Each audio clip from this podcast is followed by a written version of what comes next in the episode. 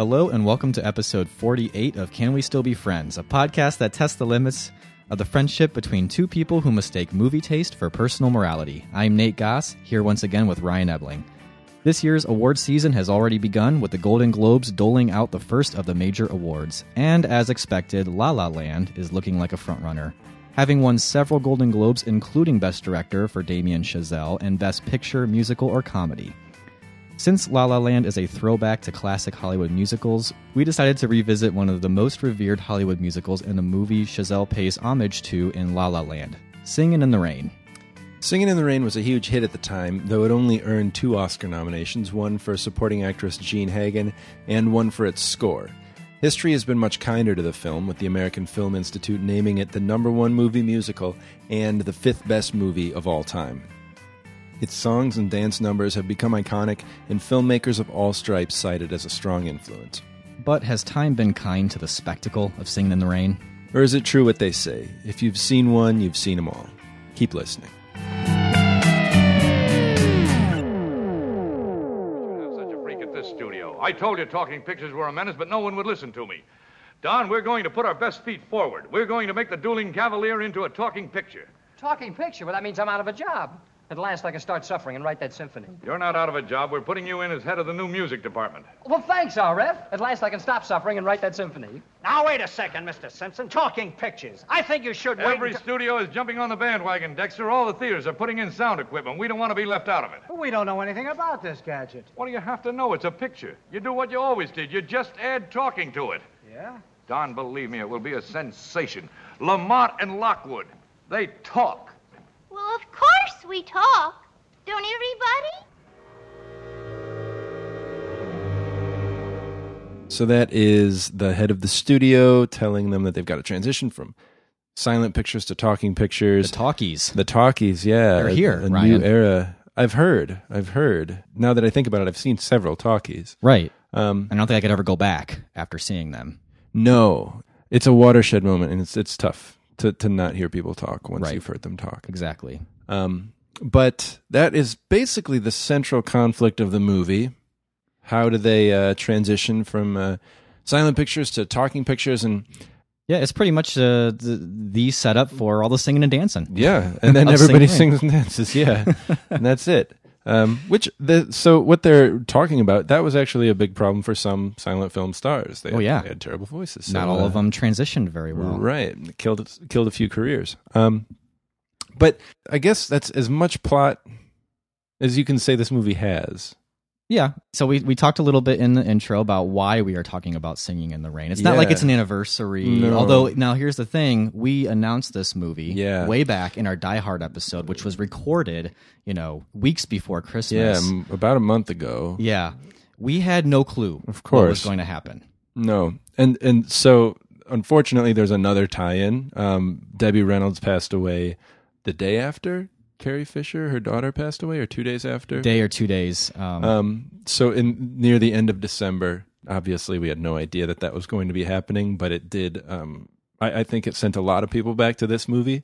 Um, Right. So and and I, you know, rewatching it for this episode, there's no way now to to rewatch it and not kind of have that in your mind Yeah. as you're watching it. So. yeah, because this is one of her first movies, if not her first movie. First movie, She was yeah. 19 um, when she made this. So we'll definitely talk more about her performance, I'm sure, as we uh, discuss this movie. Um, but uh, yeah, the movie, on top of having a tie-in with La La Land, has become more relevant, sadly.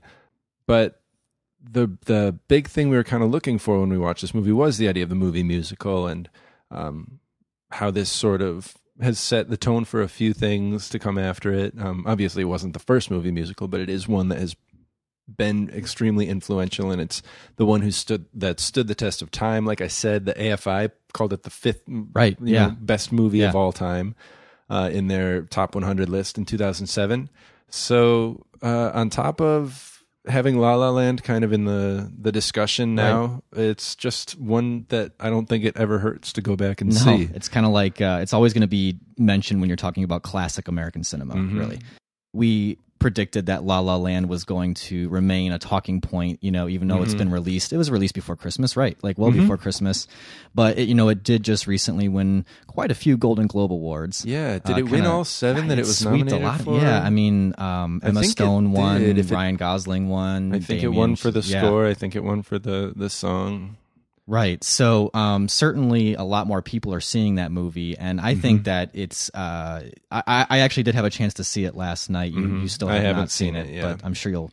You know, Yeah, I'll make it a priority. but it, it was an interesting exercise to watch the two back to back because Yeah. I literally watched Singing in the Rain the night before I uh, watched La La Land. So Hmm.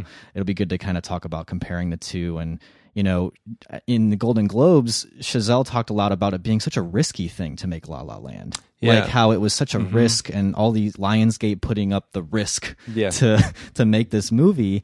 And so it's interesting to think that you have Singing in the Rain, which is considered like everyone loves it and it's like a classic and yet to make a movie like that now is such a It's- it's- risk yeah. It's- and so why is that you know i think we could Yeah. definitely talk about that a little bit Yeah, I think I, I'm sure we will. Um, so let's since we've we've got so much that we want to talk about about the movie, let's get our preliminary stuff out of the way. Let's talk about first time we saw it, initial rating, um, and if we've re-rated it. I I don't have like a big story about seeing Singing in the Rain the first time. No, I it don't- Was, I mean, we say this all the time. It was one that I felt like I had to see. I hadn't seen it, so I watched it. I can't tell you how many years ago that was. i was pathetically late to the game Oh, On Singing in the Rain. definitely. I mean, yeah, I, it's it's it's it wasn't a part of my childhood. No. it's it's strange how big a part of my life movies are, but how few movies I saw growing up. right Um, I think I just saw the same movies over and over and over again. Um, and then that just kind of got me into movies in general. And it was there was just this big explosion at the end of high school and college where I just saw everything. right i, I saw singing in the rain for the first time um, after college I think it was probably after college. For my first too. exposure to singing in the rain was in the film class we Yes. Mm-hmm. took together uh, where uh, our professor in um, our film class Mm-hmm. showed the uh, clip where there's the audio malfunctions because the audio isn't syncing up well with the silent film and Mm-hmm. shows a lot of the comedy in the movie it's comedy but also he was actually showing it in that class as an example of like the sort of the problems people the, had. yeah, the problems people have had uh, going into sound I do the film. same thing in my film class when I teach about the transition to sound. I show that scene. Do you really? Yeah. So it's probably you're you're you're I'm exposing your them, yeah. students to you know a classic in that way. Um, that was my first exposure at all to singing in the rain. Yeah. And um, I can tell you what made me. I, I knew I had to fill in that gap after I graduated college, but what made me actually pick it up and sit down and watch it was I worked at the library, and I worked in the AV department at the library, and there was a time where everyone working there was going around and talking about their all-time favorite movie, and um, you know, I, I think I might have mentioned this before. If if I get forced to answer that question, I always say The Big Lebowski Right. um, Evan, who was on our last episode, Mm-hmm. was there, and when he was forced to answer, he said "Princess Bride." I remember that, and, I, and I remember um, there was just this woman we worked with. You know, she was um, she retired pretty closely or pretty soon after we worked there. Mm-hmm. She watched movies, but she wasn't like a you would she wouldn't call herself a film Movie buff. Sure. But she said uh, her favorite film was Singing in the Rain, and it just sounded like the best choice. Like she one upped all of us, even though I had never seen it. It just sounded like such a like your, a. your choice was just garbage. Yeah. Yeah. I was like, really? And she's like, oh, it's just such a lovely film, and I've seen it so many times. And um, she's like, I just can't think of a better film than that. And I was like, okay. And I watched it, and but I think if you're in that stage where you're just filling in a lot of gaps, you see so many amazing movies Yeah. that it's almost sometimes you overlook how amazing a movie is when you see it. Like it's Yeah. just sort of one in a bunch. Right. And so I gave it four stars on Letterboxd the first time I watched it, and I liked it uh, Yeah. Uh-huh. a lot. I enjoyed a lot of it, but um, I kind of just watched it and forgot about it. I can't even envision where I was when I saw it. If I was at my parents' house, my one of my apartments after college, I have no idea. But I've seen it, and I remember elements of it really sticking with me. Um, but I actually I rated it a four and a half, which is kind of funny because I feel like I didn't remember it very well before we before I rewatched it. Um, so did it change on a rewatch? You sound like four wasn't doing it justice.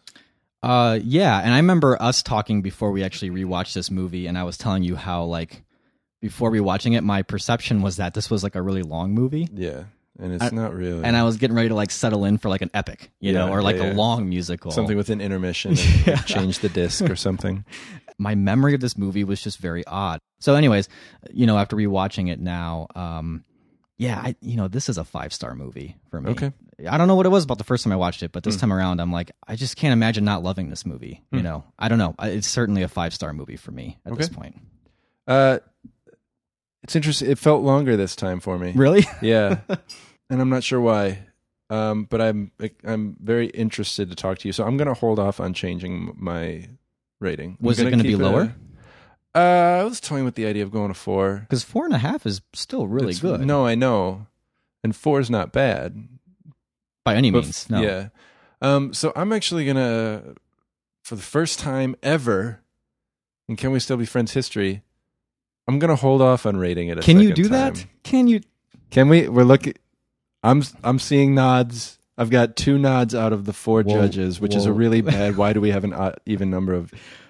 Oh, Gary's at home. Well, we'll let it be. The- The judges have spoken, so I guess we'll just Well, have to. they've nodded. So, what does that mean, though? I mean allowed that it puts a, it puts the conversation in a weird spot. Like, do I have to kind of like uh, No, like, to, like uh, defend this uh, or No, not at all. That's not why I'm doing it. I'm Okay. saying I, I just feel like there are probably things that I have overlooked or I watched with uh, tiredness Sure. when I watched this that I'm feeling Yeah. like I you do I- 48 episodes of this thing, and sometimes you just got to get it in in time yeah, to record. Yes. So yep, that's that's pretty pretty much the case for Singing in the Rain this time. So um yeah, I'm I'm holding off just because I feel like I I don't uh yeah, I I I just can't really based on my my viewing last night uh honestly say what I think about all the elements Okay. that I experienced. So let's right. get into it then. So let's start. Neither one of us thinks this is like a bad movie. No.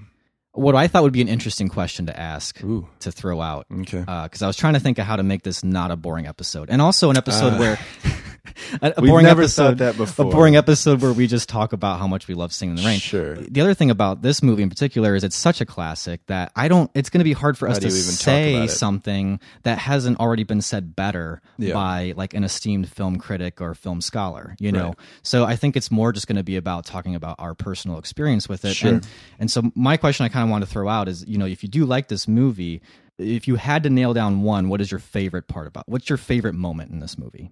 It's still make them laugh. Is it? Yeah. Yeah. It's so hard to uh not just be blown away in so many ways by that Yeah. performance. It's got everything in that, like in the in those like three minutes, whatever Yes. it is. He does everything. Like he's super funny. He's super physical, and and within that physicality, there's like 15 different things he's you doing. don't even have time to respond to everything no, he does. because there are times where it's like just slapstick. He's just hurting himself, funny, and there's times where he floats. It goes from some of the most graceful actions you've ever seen to some of the most acrobatic, Acrobatic, yeah. to like some of the base level, like a guy fell on the floor in a funny way. Yeah. Um, And then even the sort of rubberized like Jim Carrey the facial, expressions. yeah, and the wordplay, ju- just the wordplay, like Yeah. it's a funny, funny song, and the fact that he's singing, and there's times where you can like hear him like not be able to sing because of what he's doing, and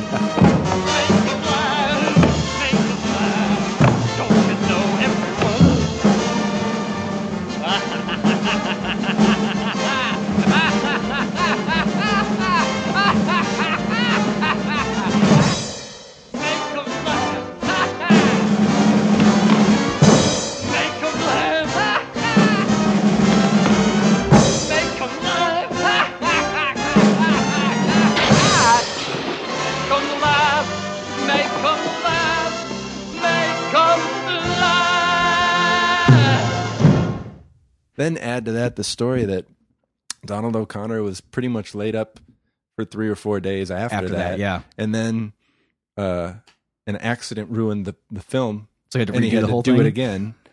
Um, I remember that. Yeah, something about how someone didn't check the aperture on the camera, so he had to redo the whole thing. yeah, and so he did. Make him laugh. Still, still, just blows me away. Just the way it starts with him jumping up on that piano that way. I like watch does he that. do that? I don't know. How And does he do? And There's even like a little moment where he just kind of skips over a, a pole, like it's kind of like a support for a door. Yeah. he puts his hand on it and skips over it, but you don't like see the mechanics of his jump. He just kind of floats over Right. it because the muscle control of Donald O'Connor in that, like he must be so strong. Yeah. just like it's athletic his Right. performance. Yeah.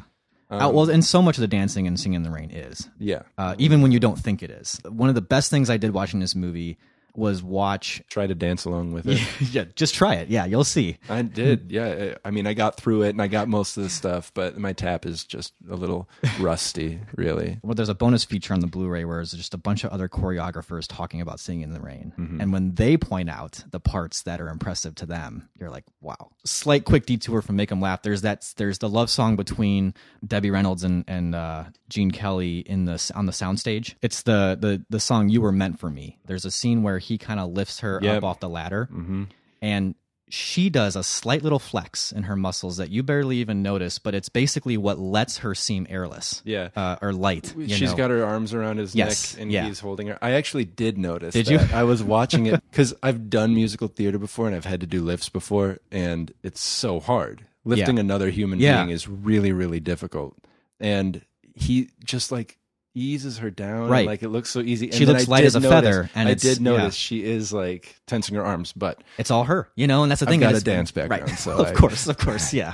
And I'm glad that you were able to bring that into the podcast today. I was. Yeah, yeah. Uh, Doesn't happen enough. But but going back to make them laugh, so I showed my three year old boys uh, Yeah. a couple of the dance sequences. They didn't care for really any of them, but make them laugh. They watched five times in a row. Wow. They just kept saying, "Do it again, do it again," and they laughed harder and harder each time after he's uh, dancing with the you know dummy. yeah, yeah, yeah. and they fall off the couch. They he just they thought that was like the funniest thing ever, and then that's when he just starts falling like crazy, Right. And like they just they just couldn't stop laughing. stuff. Yeah, Uh, so, is there a, a moment or a scene or an aspect for you that really? yeah. You know, um, my favorite movie moment, and it's nothing super impressive, but I just love the very very very beginning of Gene Kelly's "Singing in the Rain," like Mm. when he's walking out and he's sort of like, you know, just so happy because he's Mhm. obviously falling in love, and I love how it transitions into that song with Mhm. just a little melody and him just kind of going do do do do do.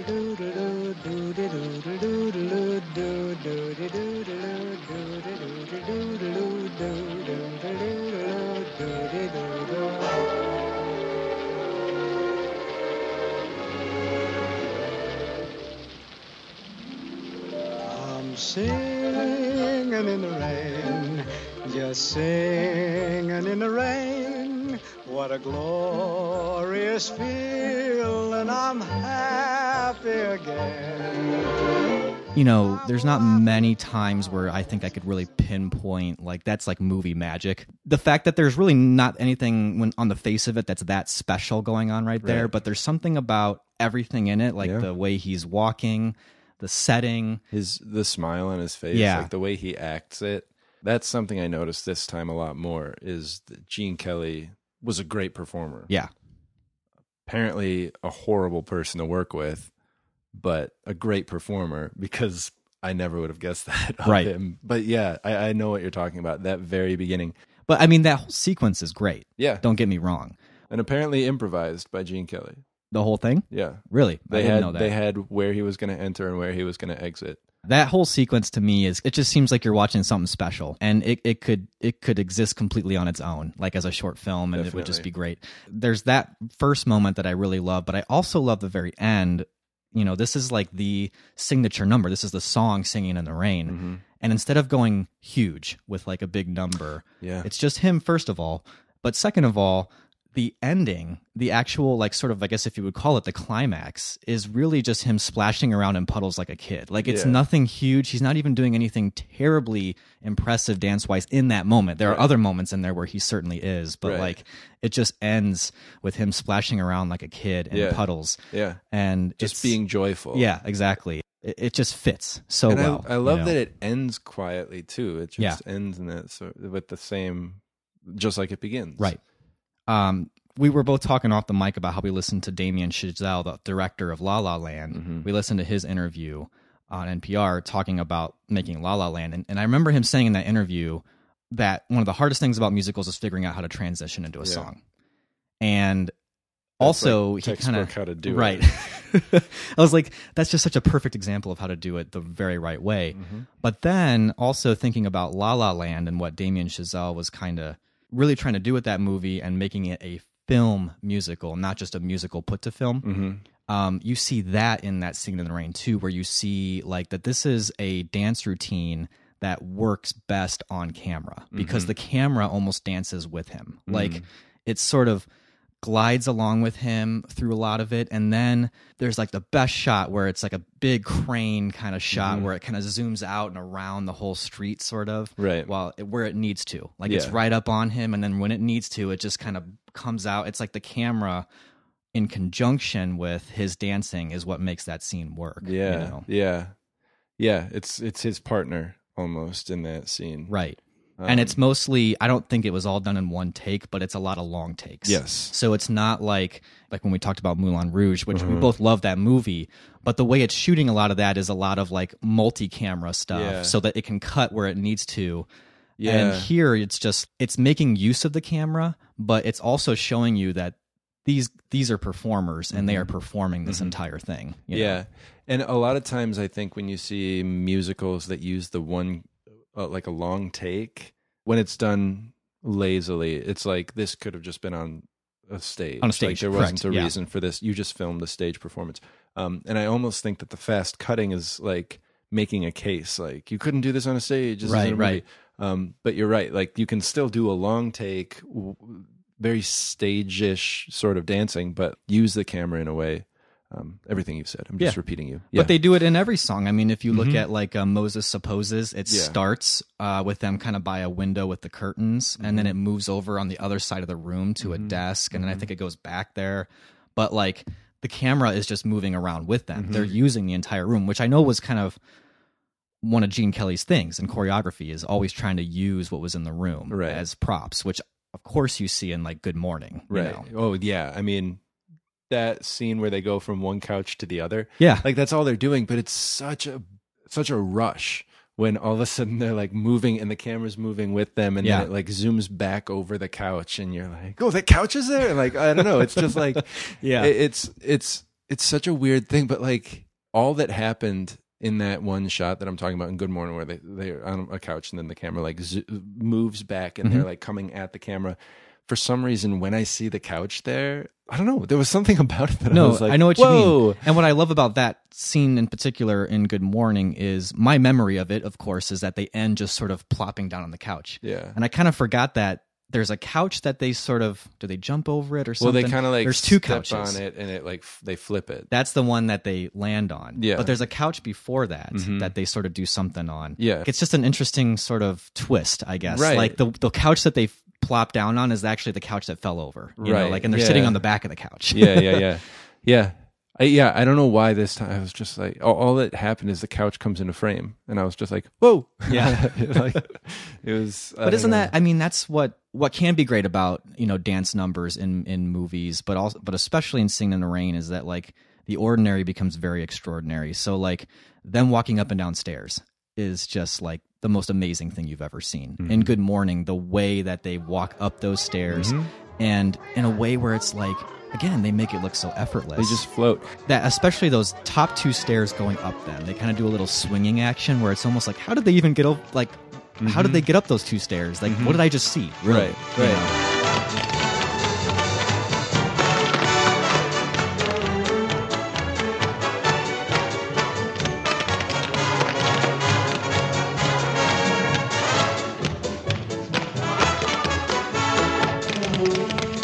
Well, it's like we were talking about Donald O'Connor jumping up on the piano. yeah Like, I imagine myself doing that, and I'm like, "There's no way the piano doesn't fall over." there's no way that like you don't fall over it and break your neck and then Right. there's like a bad dissonant piano note that just sort Yeah, of gets played right.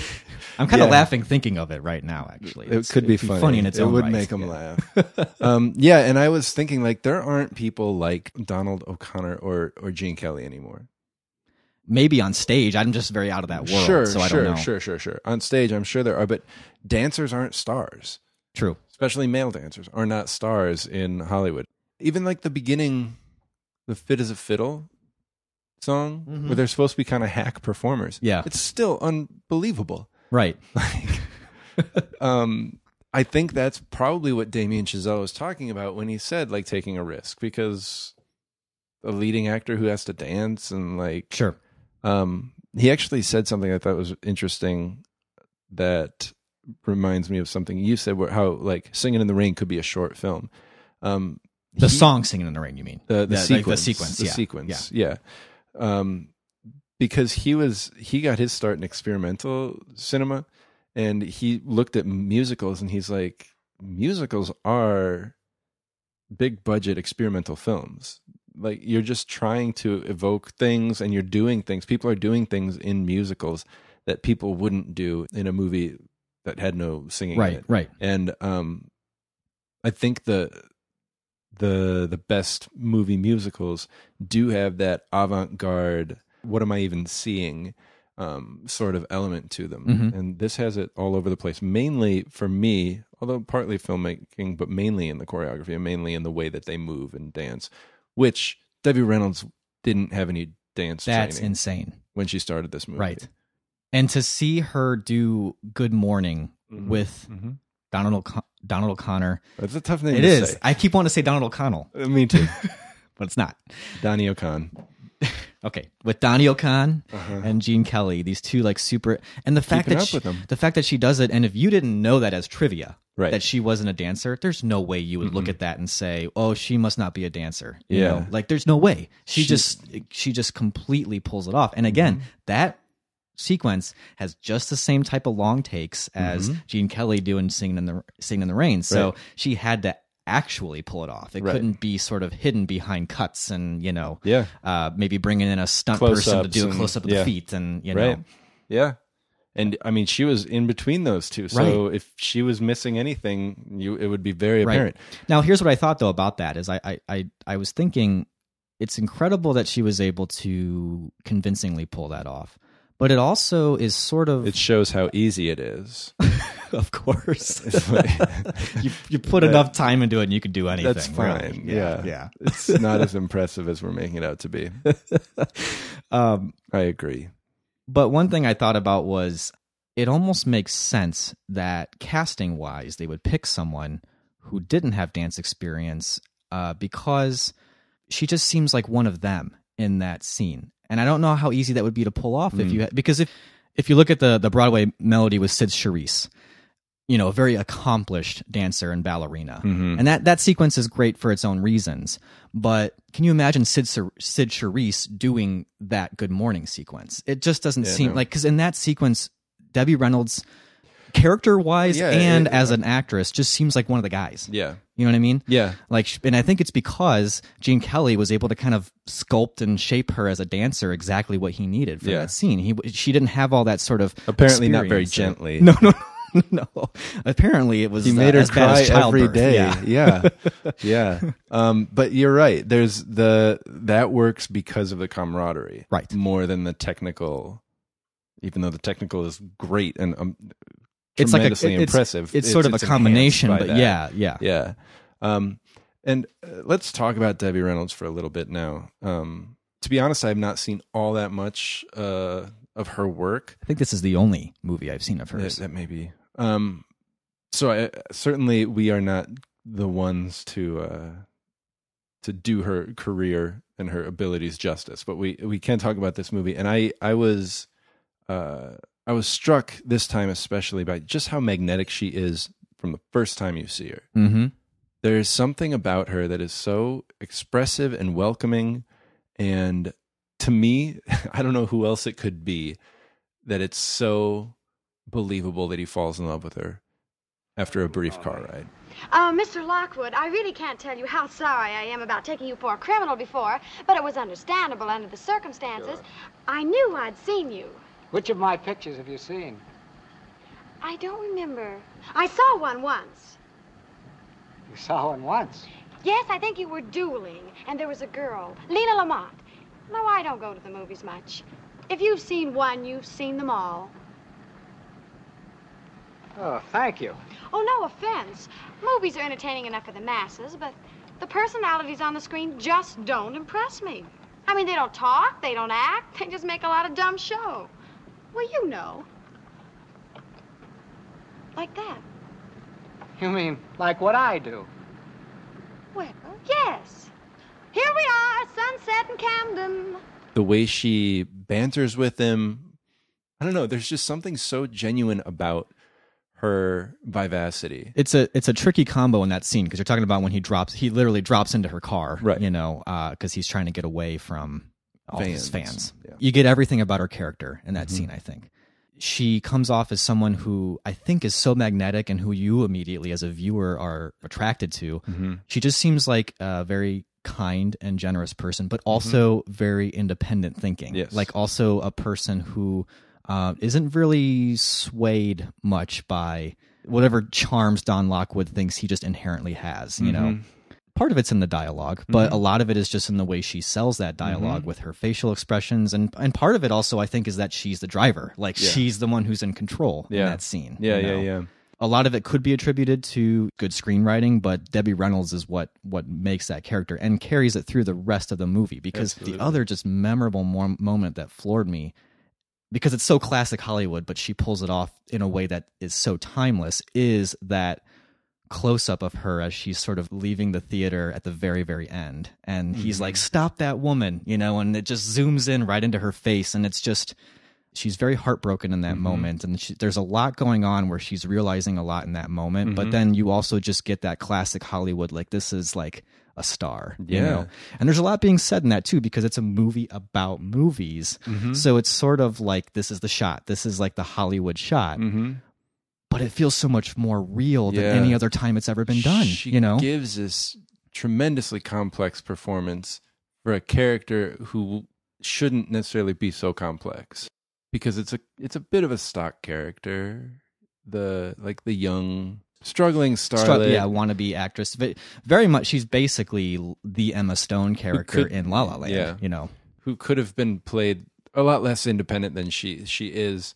Um, you get the sense that she could take or leave Don right at the beginning. Right. But then you also get the sense that she really does love him, but she doesn't necessarily love him for anything other than who she knows he can be. right and she is trusting Mm-hmm. but still not gullible No.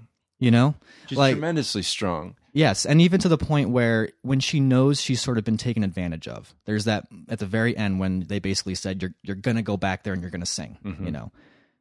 And obviously as a viewer you kind of get the idea something else is going on, but from her perspective she's She being terribly taken advantage of. of that Yeah. curtain. Kathy, come here. Lena, Kathy will stand back from there and sing for you. You mean she'll be back of the curtain singing and I'll be out in front doing like in the picture? That's right. What? You gotta do it, Kathy. This thing is too big. Of course she's got to do it. She's got a five-year contract with me. Get over to that microphone, Selden. You heard him, Kathy. Now do it. I'll do it, Don. I'll do it, but I never want to see you again, on or off the screen. And the way that she just says to Don, like I'm going to do it, but I don't ever want to see you again. There's such strength in that. Yeah. You know, I don't need you and I don't want you anymore. you Right. know? yeah, and my impulse was to compare her to Carrie Fisher. Right. I had that same impulse. How But weird is that? I was just very yeah, it's it's a very Princess Leia, but like in a way that is so different and so unique. Um, and then she was only 19, which is crazy. She makes the movie for I, honestly, Gene Kelly. Good for him. Like he did a great job.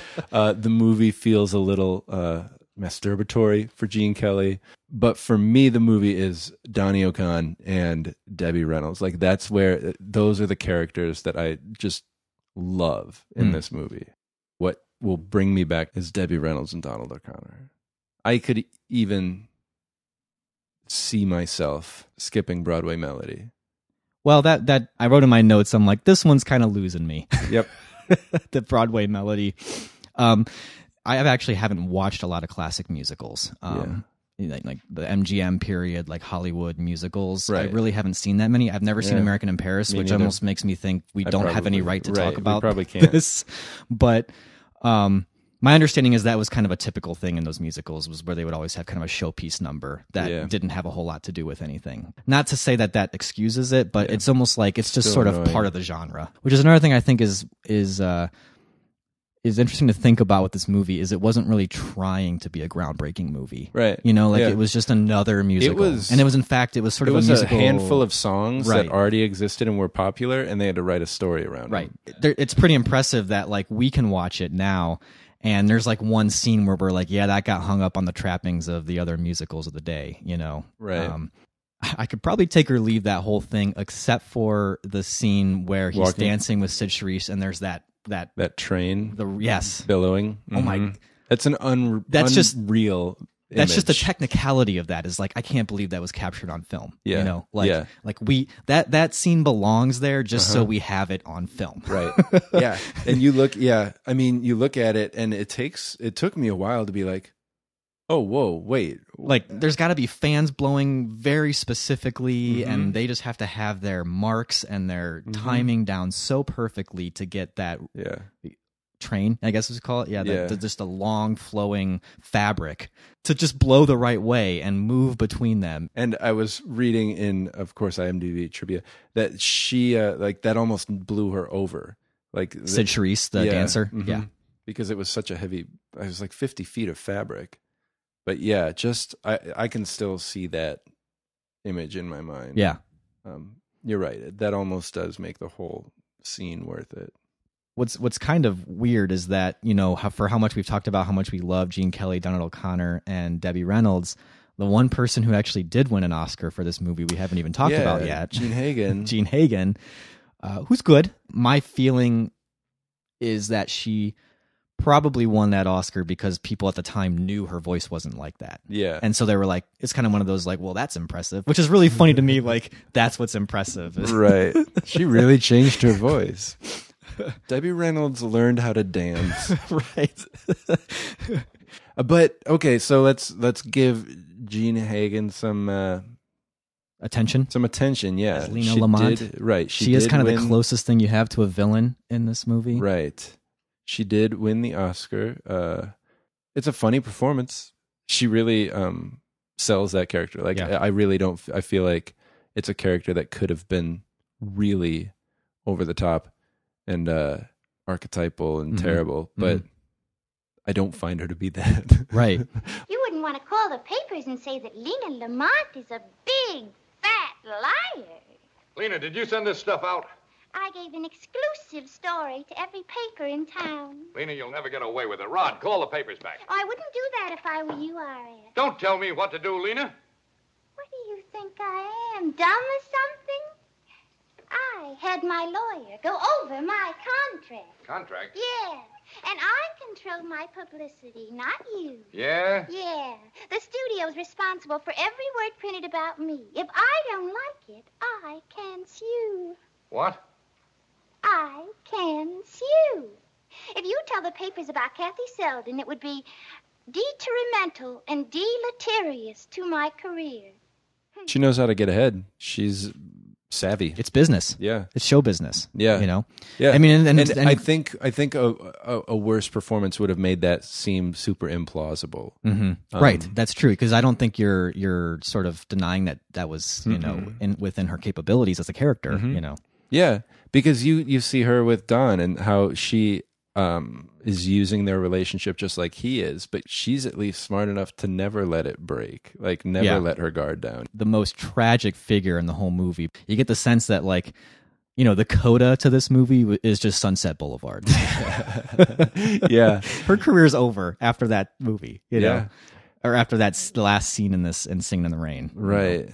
Yeah, that is pretty tragic, but uh, we're not supposed to think about that No. too much, obviously. but she's one of the funnier characters in the movie and, and sustains the comedy.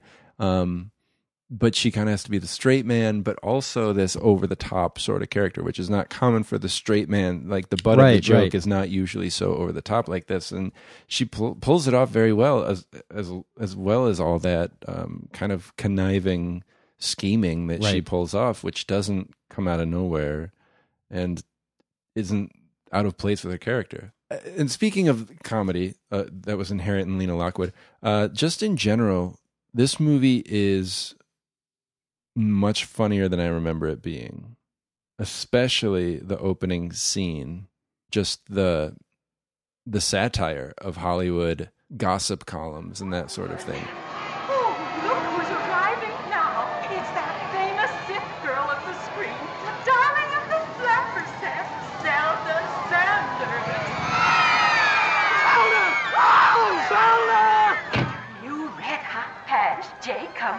Cumberland III, that well-known eligible bachelor.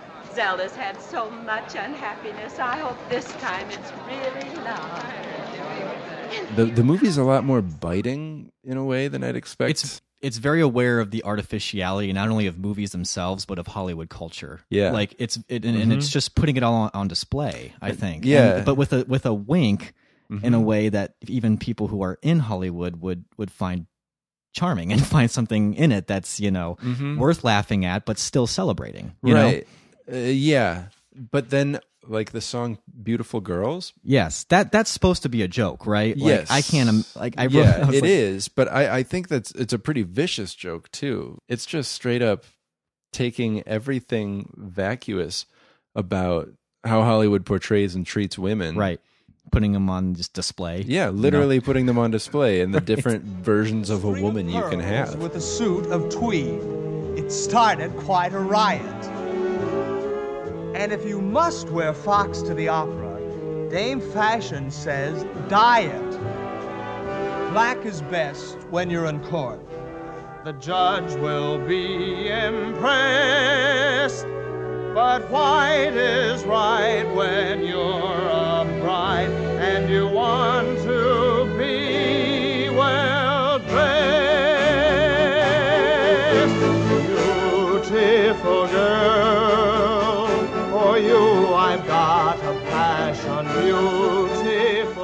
fits so smoothly in as a Hollywood movie musical number. Right. That it also is in a way deconstructing or just attacking that idea of what what movie musicals have done in the past to women and uh yeah, I just found it to be a lot more rich in its commentary to be uh, a little grandiose with my language um, than I remember it being. Well, I think you're right though, because I mean, there is that opening scene, which in itself, the comedy is in everything you're seeing that actually happened is the exact opposite of what he's saying. Mhm. So his whole success story is fabricated.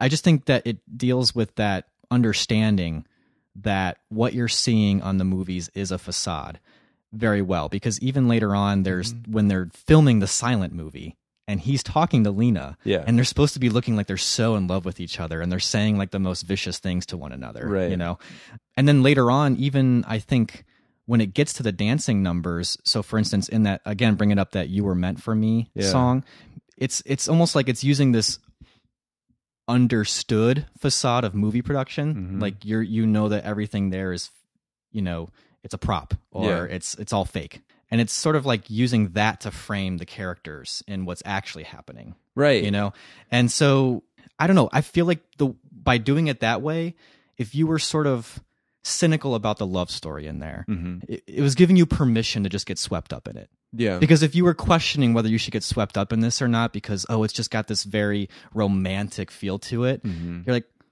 well of course it does because it's all Mm-hmm. just fake showed you're you on a, how he you're, created you're on a the movie you're, yeah he just showed you you know he basically just peeled back the curtain and said Mm-hmm. this is how we manipulate your emotions but still at least in this movie this is a very real thing that's happening within that you know I also kind of felt I, I don't know how I feel about this. This might this might be over analyzing or it might be for a different conversation or essay or something, but like the idea that he Don as a character needs that artificiality Hmm.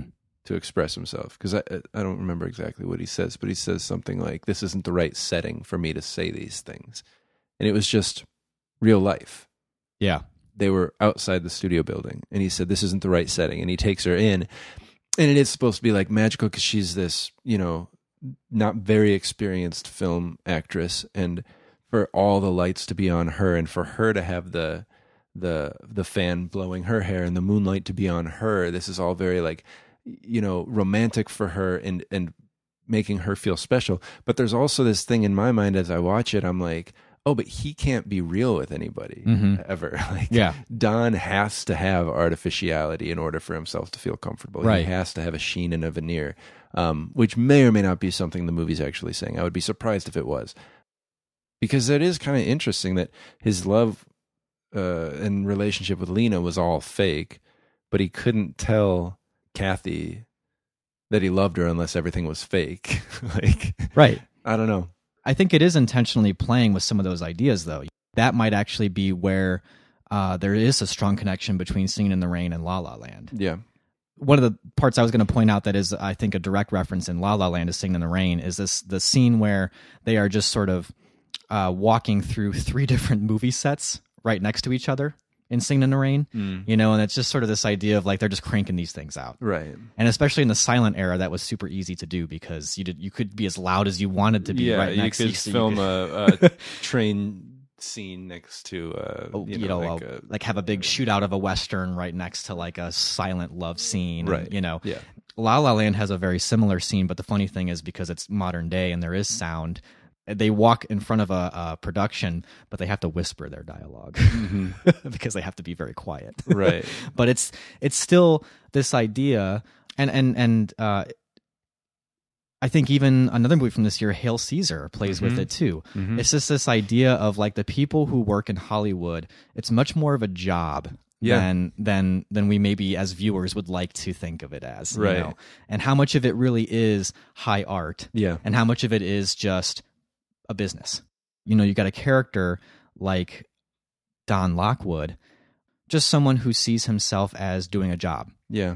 but Gene Kelly as the actual choreographer Mm. and you know someone who really took dance very seriously was injecting so much art into that movie. So it's sort of like Right. playing with this idea of like how much of Hollywood is just putting out stuff. Yeah. Going to work. Yeah.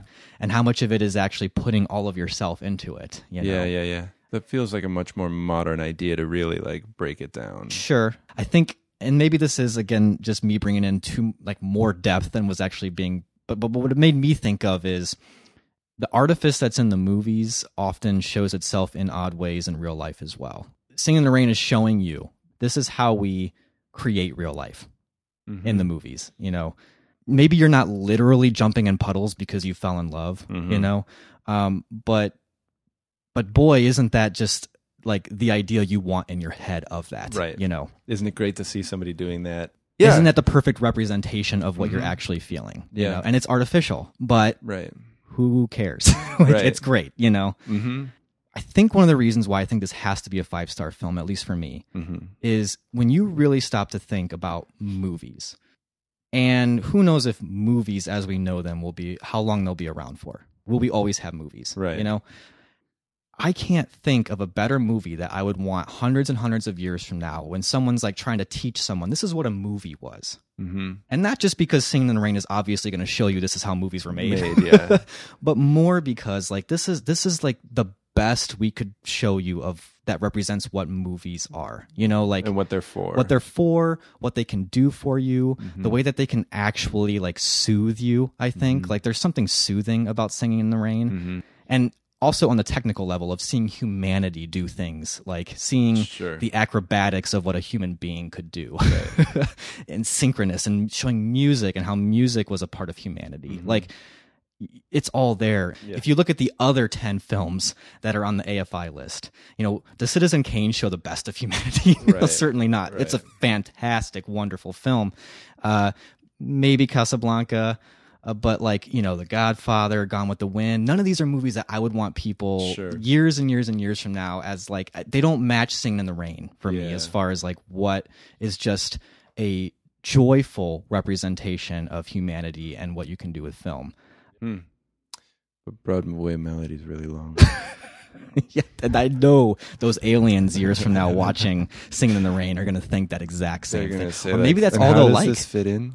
Maybe. maybe that's it's all like they will like esoteric and they like things that are disjointed. No, that's a really great point. This movie does. Uh, I think cynicism is probably the only uh, kryptonite to enjoying this movie. hmm That uh, maybe that's where my mind was a little bit too much when I was watching it and thought to drop it from four and a half. um, because in light of everything we've talked about, the idea that one very impressive dance sequence goes on too long and doesn't fit very well with the rest of the movie Sure. is a small complaint. Could be a half star complaint.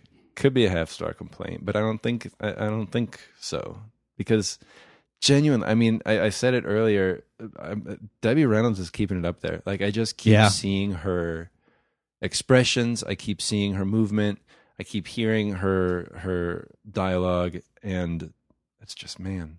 So um, I did I did just want to talk briefly about La La Land, um, and just say that if you're planning on watching Singing in the Rain and then watching La La Land immediately after, um, I don't know if I would recommend that because I'll, only because hey, La La Land's a great movie. I thought I thought I actually liked it a lot, um, but seeing La La Land highlights how amazing the dance sequences are in Singing in the Rain. Oh, in a way yeah, because there's nothing even against the sequences in La La Land. It just kind of shows you how almost superhuman the the singing in the rain sequences are. I give Damien Chazelle a lot of credit for also just like in Singing in the Rain using the camera. These dance sequences are working with the camera and it's a film musical. But sometimes he's using the camera to kind of hide certain things as Yeah. well. There's no singing in the rain. Yeah. but I like what it's doing. I hope La La Land touches enough people to where we we kind of see more things like it. Well, cool. I'm excited to see La La Land. You've you've you've uh, you've talked me off the ledge of dropping "Singing in the Rain" a half star. Wow, my work is done. I'm gonna keep I'm gonna keep it a four and a half. I don't. Yeah. I just don't think that I um. I, I don't think I've given myself over to it as fully as you have. But Well, I, I we talked about five see- stars before. Yeah, yeah. Something- I defi- I something- definitely see. Something unique really has to happen when you're watching something, to, Yeah. a movie to to give it five stars. I think. Mhm. I, I agree. So are we? Yeah, Uh, I we're think good. we're best buds. Yeah, we're best buds. It's not, it's not complicated. No, no. It's it's further than a mutual understanding. Yeah, definitely. I, I feel. Uh, I, I'm sorry that I I I went and set new precedent in not giving a, an updated rating, but I definitely. But now you're like more assured where you're at. Yes, I am. I am. Glad Yeah. we were able to. The judges are nodding their heads. They are. Oh wow, vigorously. Calm down, guys. All right. Well, why don't we? They're uh, also ma- telling us to wrap it up. Yeah, Okay. Thank you. we were gonna do a big Broadway melody dance number right we now. We were, but they're telling us we don't have time, and the piano player left. All right. Well, then, uh, if that's the case, and uh, I guess we better wrap up. yeah, I guess we'll just. Uh, why don't we talk about what we're going to be discussing in the next episode? Well, with the Oscars coming up, we're gonna. I think we always do this. Yeah, we it's always kind of do. January, Yeah. February. We we we lean on the Oscars.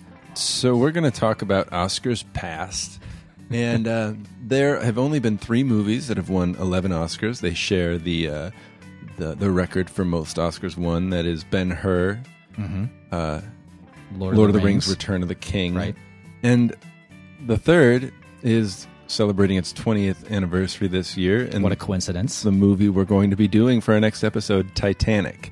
I have never seen Titanic. How, I don't understand how you got by not seeing Titanic. Like how you sort of slipped by. I don't it know. was such a phenomenon. You know, I know. Like- I was fully aware of it. Like I know that Titanic was a huge Yeah, deal, right. and I remember the hype and all that, and uh, you know James Cameron yelling, "I am king of the world" when he won Best Director. Oh, I forgot about that. But yeah, there was that. Oh yeah, and you've seen Titanic. Maybe you've Maybe I've really seen seen, it, and I've only Yeah. seen. I've seen it for what it is. um, PG thirteen and R rules were so strict in my Right. house. I was thirteen and I still couldn't see a PG thirteen movie. and it's probably especially Titanic because I still don't There's really boobies. know. I don't really know how that got that PG thirteen, which I'm sure we will discuss. The same way I don't understand how you slipped by not seeing Titanic. I don't understand how Titanic There's slipped just by a lot of mystery surrounding Titanic. Yeah. the R rating. Yeah. yeah, and I certainly saw it quite a bit in high school. So you saw it quite a bit. I did because I saw it twice in the theater. Boy, And then I and then my my house my household just had that dual VHS Titanic box, and so I did watch it a few times when it came out on video too. But I haven't seen it since. I have no idea how this movie's going to hold up yeah, over twenty years. twenty years. Uh, and I also remember. We'll talk about this next time. 97 was a big year for me movie wise. Oh, okay. As far as my memory. Okay. So we'll talk about that. Um, So we'll have to. We're gonna jump back into the '90s era of our nostalgia. yeah, but I have no nostalgia about Titanic. Anyway, Well, I- it'd be weird to have nostalgia about a movie you've never seen. No, I do have memories surrounding. it. It'll be it'll be uh, another conf- not not confessional, but Okay. like About Titanic or about that year? Both. uh, Everything. 90s. about the night I was on my way to see Titanic and didn't. Really? Yeah, Okay. Does you don't want to talk? Do we need? Do we not want to do this movie? no, it's fine. Okay. it's uh, it's fine. Okay. Yeah, but but it's, I'm intrigued now. I can't wait to do this episode. I bet you are. you I just like even- left us on a huge cliffhanger. I know. At the end of this episode, I know. What and you know happened what? the You know night what's Ryan you know what's interesting? I have told many people that I've never seen Titanic. I have never told anybody that I was on my way to see Titanic and it one time and didn't see it. Wow. That's the first time I've ever told anybody that. This episode will be confessional. it's not in that way. confessional. Okay. But it's probably going to be psychologically revealing or Okay. something. All right. That night is very vivid in my memory. It was kind of a terrible night. Okay. Jeez. Jeez Louise. I, well, I, I hope you can watch Titanic with sort I of have- a fresh It's slate. Yeah, I don't clean think slate. it's Titanic that. Who knows? For someone our age, Yeah. to be able to talk about Titanic having just seen it for the first time is a is a rare thing to find. yeah. I think, and I'm excited to do that. And it's also kind of a big thing. Like this, it's not something that I think there was a time where I prided myself. Oh, I've never seen Titanic. Like you, Rubes." Are you okay with not being able to right? say that? I don't know. this? That's that's actually something I'll need to think about. We mean we may be putting out a brief uh, adjustment episode. Just yeah. Ryan has not been able to give this up. We're gonna watch something else. We thought it was a good idea. We had to retract that. no, I'm fine. I'm fine with it. Settle in. It's a long one. Yeah, that's what I hear. Two VHS. Do I have to watch Tapes. it on VHS? We will see how this episode goes. The first you said we should do it, and I was like, "Sounds good." And then I said the thing I said that I've never told anybody, and now I'm. And then the idea of me not being able to say I haven't seen, seen Titanic anymore came up, and I suddenly have trepidation. Second thoughts. I don't know. Cold feet. Yeah. Cold Titanic feet. As if guess you were in it's the only icy appropriate. yeah, uh, the water is rising, and my feet and ankles are chilly now. That's right. Ryan, I will. Com- I will think about how much I'll share. I guarantee, I can guarantee your heart will go on if you watch this. Ah, that. Why did that make me yeah, laugh? and I'm gonna give you, I'm gonna give you this I hate necklace. you for making me laugh at that. I'm gonna give you this necklace to wear while you're watching it, and I want you to wear only that necklace. oh, I for the record, he has asked me to wear only that necklace for every episode we've done. but this is the most fitting. yeah, This is the time. I'm sure a lot of you out there have seen Titanic before. I'm not going to necessarily say you need to watch it again because it's probably just been so ingrained in your mind if you watched it as much as a lot of other people did 20 years ago. But, thanks, Nate.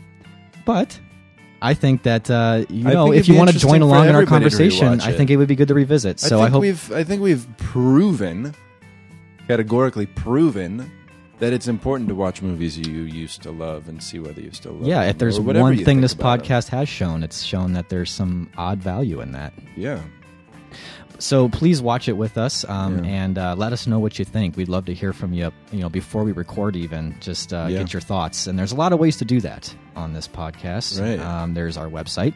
Uh-huh. Can we still be friends.net is the website. it is. Uh, most people don't go to websites anymore, though. They tend to just stick to social media. Websites uh, were really popular in 97, 20 years ago, when Titanic things was. still had AOL keywords. Yep. Dial up.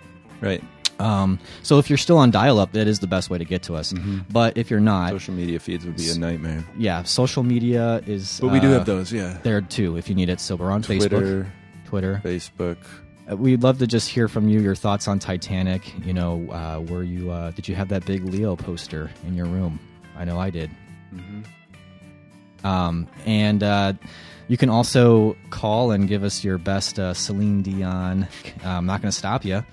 Uh, the number, if you would like to do that, is 847 306 9532. Give us a call. Love to hear from you.